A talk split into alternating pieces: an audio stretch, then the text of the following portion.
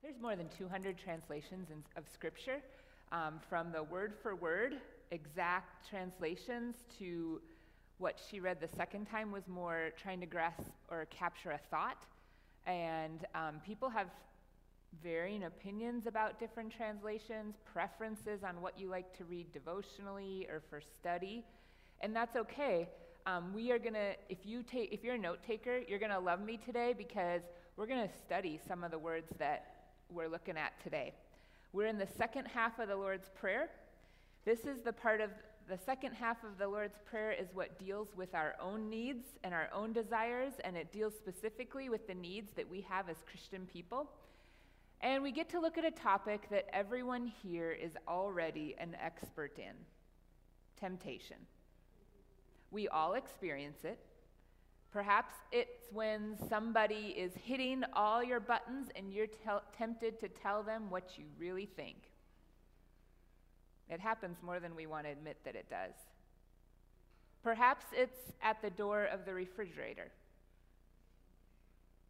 Maybe it's in traffic when you have a deep urge to use an unofficial but well known sign language. Maybe it's the amber colored drink served over ice. It might be on the tip of your tongue when you have a mean or even untrue thing that you want to say to somebody or about somebody so badly. Maybe it happens when you open your computer and you realize that with just one word in Google, you could be surfing the worst parts of the internet. It might be when you're on the edge of spending far too much money on something you don't really need. I could spend the entire time allotted for this sermon just listing the ways that we all face tempta- temptation because it surrounds us all the time. We are already experts in this. It's the air that we breathe, and as I once heard it said, lead me not into temptation, I can find it on my own, thank you. Would you pray with me? Lord God, I pray that you would help us all to understand your word. Help us then to make the appropriate response of belief and obedience. We ask this in the name of Jesus. Amen. And lead us not in temptation, but deliver us from the evil one. That is how we read it in the NIV in Matthew chapter 6. Now, when we say the Lord's Prayer, we often in worship, in the context of today's worship, that's not the final words that we say. In present day worship, when we say the Lord's Prayer together, we always add a line for thine is the kingdom and the power and the glory forever and ever. Amen. And you heard Pastor Evan say that is not in Scripture. We don't read that in the Bible. Those final words are not in the uh, copies we have of Matthew or the book of Luke. In Luke and Matthew, it ends abruptly with this phrase Lead us not in temptation, but deliver us from the evil one. So it ends focusing on temptation and evil. But when the Lord's Prayer was used in worship, from the earliest days of the church, the church always added a doxology at the end. And a doxology is simply a prayer of praise. And they did this to make it match all the other prayers that they prayed. This was very common in Jewish life when Jesus was alive. In the synagogue, you could often end a prayer with this doxology, and sometimes with a doxology. Sometimes it would be one that you invented to fit the prayer and the, the theme of the prayer that you had received. Some, you, of course, you're receiving these prayers back in the synagogue days, either orally or sometimes they were written on a scroll. And the church followed, decided to follow the lead of the, our Jewish communities, and we started to add this doxology to complete the prayer for public worship. And we see this happening from the very beginnings of the early church. But what we're going to focus on today is the line Lead us not into temptation, but deliver us from the evil one. This is our final need that is covered in the Lord's Prayer. It's our need to be protected from evil. So, right at the start, we need to get this out of the way does this mean that God is tempting us to do evil? Are we asking God when we pray this line, not to do something that God actually wants to do? Is that what we're praying? There's a very clear teaching in Scripture, all over Scripture, that God is not the one who tempts us to do evil. In the book of James, chapter 1, verses 13 and through 15, and there's other places in Scripture, but James tells us here that we are tempted because there's a desire deep inside of us. It's deep inside of us already that entices us and encourages us to do wrong. So God isn't the one doing it. This is in us already to do wrong. And this is what James says When tempted, no one should say, God is tempting me, for God cannot be tempted by evil, nor does God tempt anyone.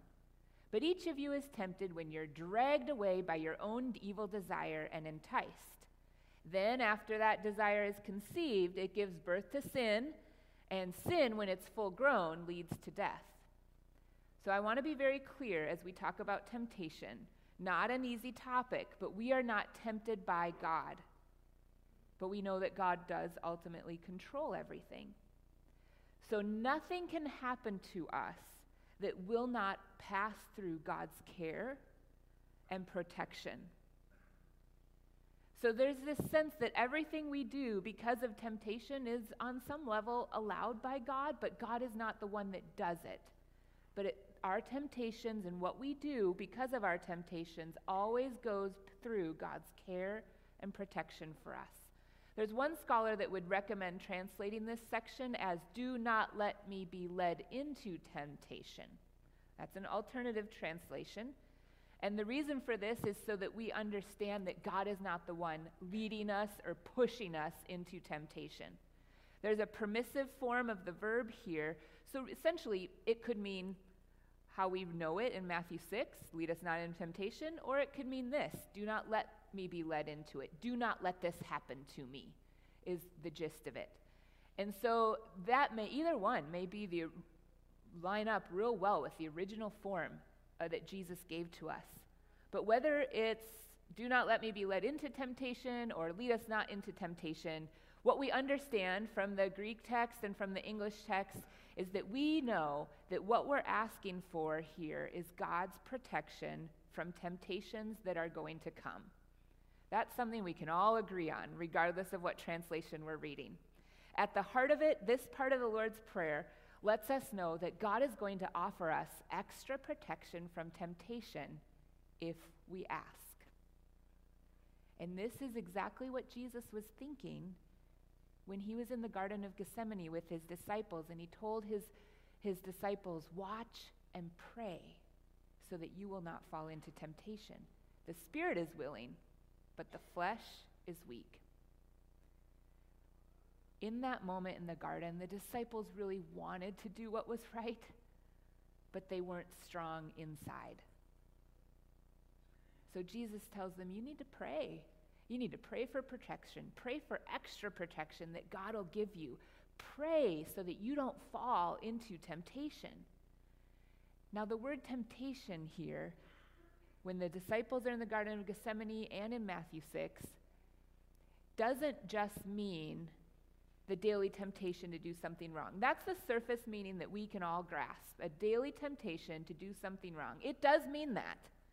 But there's always other levels and layers of how we interpret Scripture and layers to those meanings that are in the Lord's Prayer. And so we want to, if you, depending on what version of the Scriptures you're reading, it will translate this word as temptation. Some translations say testing, and some will call it tribulation. So, not only are we talking here about one layer of meaning, which is daily temptations to do something wrong, we're also talking about this prayer that we pray, the Lord's Prayer, is this line is saying, Let us pass safely through the testing of our faith. Because there are some things that we face in life that are actually tests. There are moments where we have a choice, and if you make the right choice, your relationship with God deepens, and you are moving further in your journey with God. If you make the wrong choice, and this has happened to all of us, you know that we end up pulling away from God. And those choices come into our life all the time. And so this prayer is saying to us, let me pass safely through this. Now, a third meaning for temptation could be, as it's translated in English, tribulation. Don't let us face this tribulation. Jesus knew that history was going to end with a very open display of the power of evil. Jesus knew there'd be suffering and there'd be temptation on an unprecedented scale in our world. And so, we're permitted in this prayer to say, God, let me escape that time when it comes. And there's other places in Scripture where we're, where we're told, pray so that you're not there when it happens. But it's not just something that happens at the end of history, tribulation. Tribulation is also unique moments in our history today as well, where people face things that they should never, ever have to face. And this prayer is for those times too. The Holocaust would be a historic example of tribulation. What's frightening to me in our world right now? Um, there are children who face every day slavery and human trafficking. They're facing a day of suffering that is well beyond anything that we should have to face or what most people face on a given day. And I think we need to be careful because we live in a relatively safe society to not think of tribulation as only things that are going to happen in the end times. Because for some people, it's, there's things, days of trial and deep suffering that are happening right now. And what are we supposed to do for someone that's facing that kind of a day? We can't directly or exactly help them. Sure, I can give a little money to a ministry that would help those children. But there's something going on in my example, the sex trafficking world. There's something going on there where we don't have a whole lot of leverage. I can't give an extra volu- hour of volunteer time and solve the problem. I can't even write a letter to my congressman and get it fixed like that. So we have this prayer that we can pray that can help. It's a prayer that we can pray for these children and other people in other places who are suffering as well. Now, I've covered three different layers of the meaning of the word temptation. But we also have the second half of this line where the petition says, Deliver us from the evil one. And evil one, too, has multiple layers of meaning. And so the first meaning is deliver us from the devil. In some translations, you will see evil one capitalized, and they're referring to the devil. We believe there's a spiritual evil in the world, and this evil that's in the world is opposed to God. And so the first meaning of this request is deliver us from the evil one, meaning the devil. Now, there's another level of meaning that has to do with people who are used to doing evil. People that have made their choices, they become the hands that bind us. They're the people who oppress us, who take our very lives away. They take our repu- good reputation away through lies, and we pray for deliverance from that as well. And then there's a third level deliver us from the power of evil.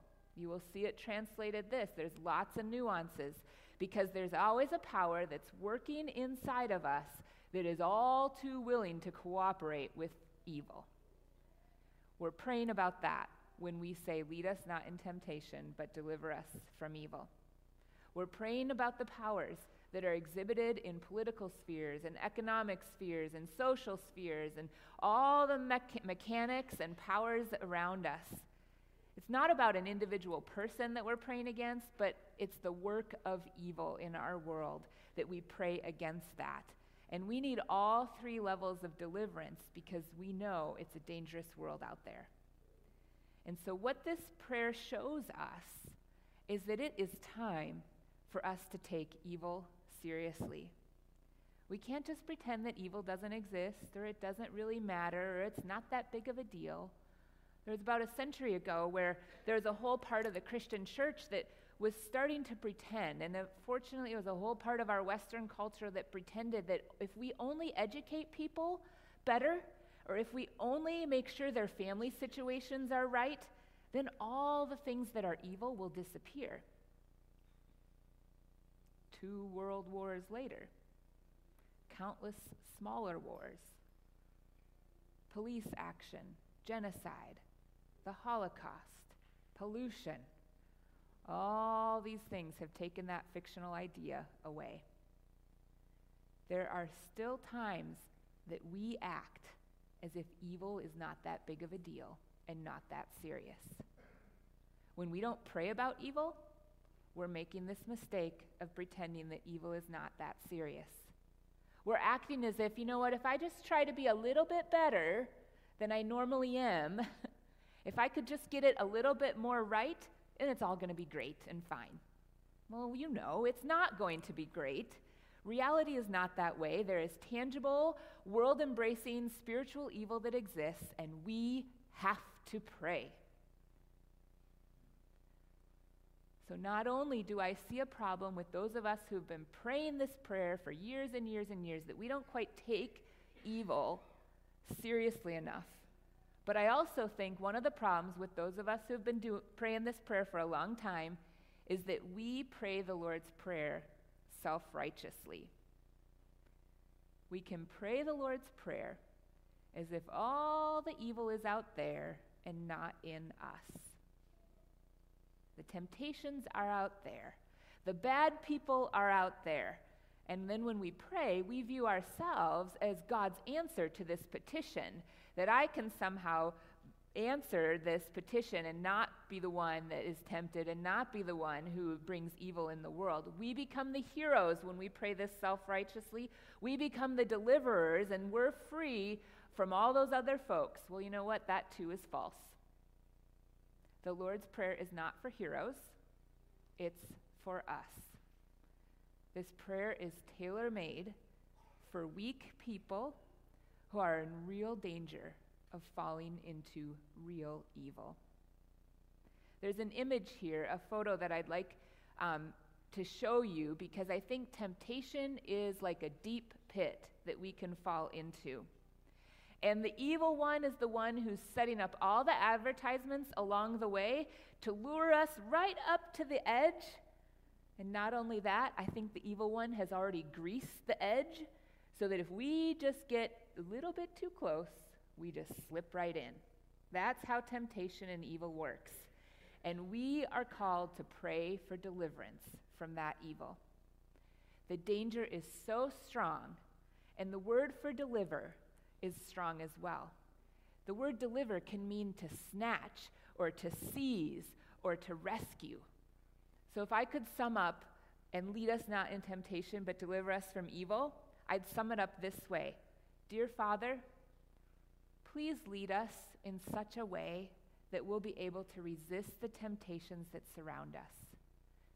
Please swoop down and rescue us from all the wiles of the evil one and from the power of all his evil people and works. We need your help. That's what we pray. This prayer is not for spiritual heroes. The Lord's Prayer ends with a very raw cry for help in a dangerous world. We don't pray, hey, bring on the temptation, I'm ready now. None of us are going looking for tests of our strength and our ability to fight evil and temptation.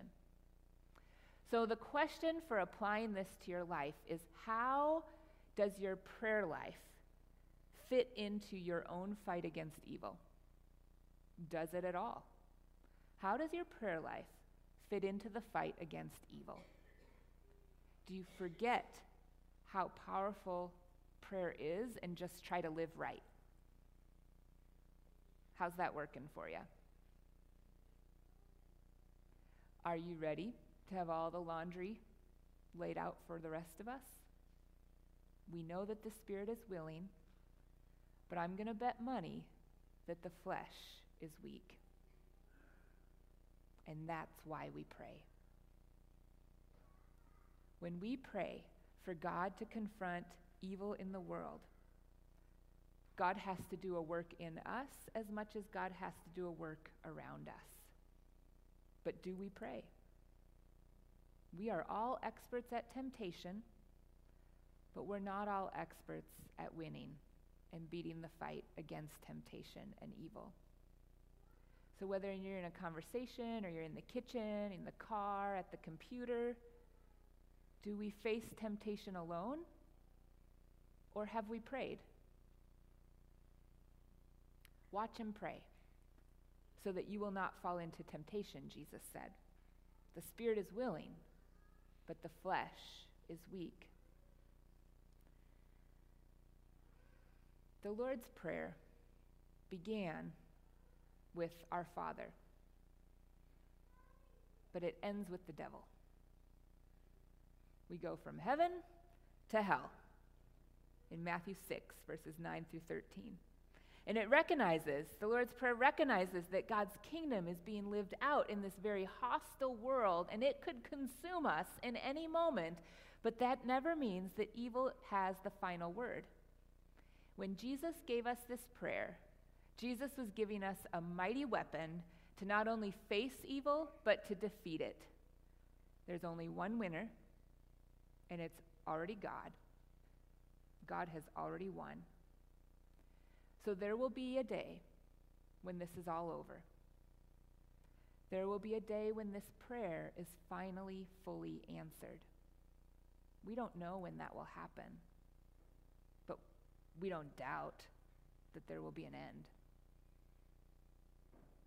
There will be a day when weak people just like me and you are lined up on the other side of death and they're lined up on the other side of history. It'll be a day in history when God has reached his goal, when history has reached its goal, and there will be a day where there is no longer battle, but there's a day of praise.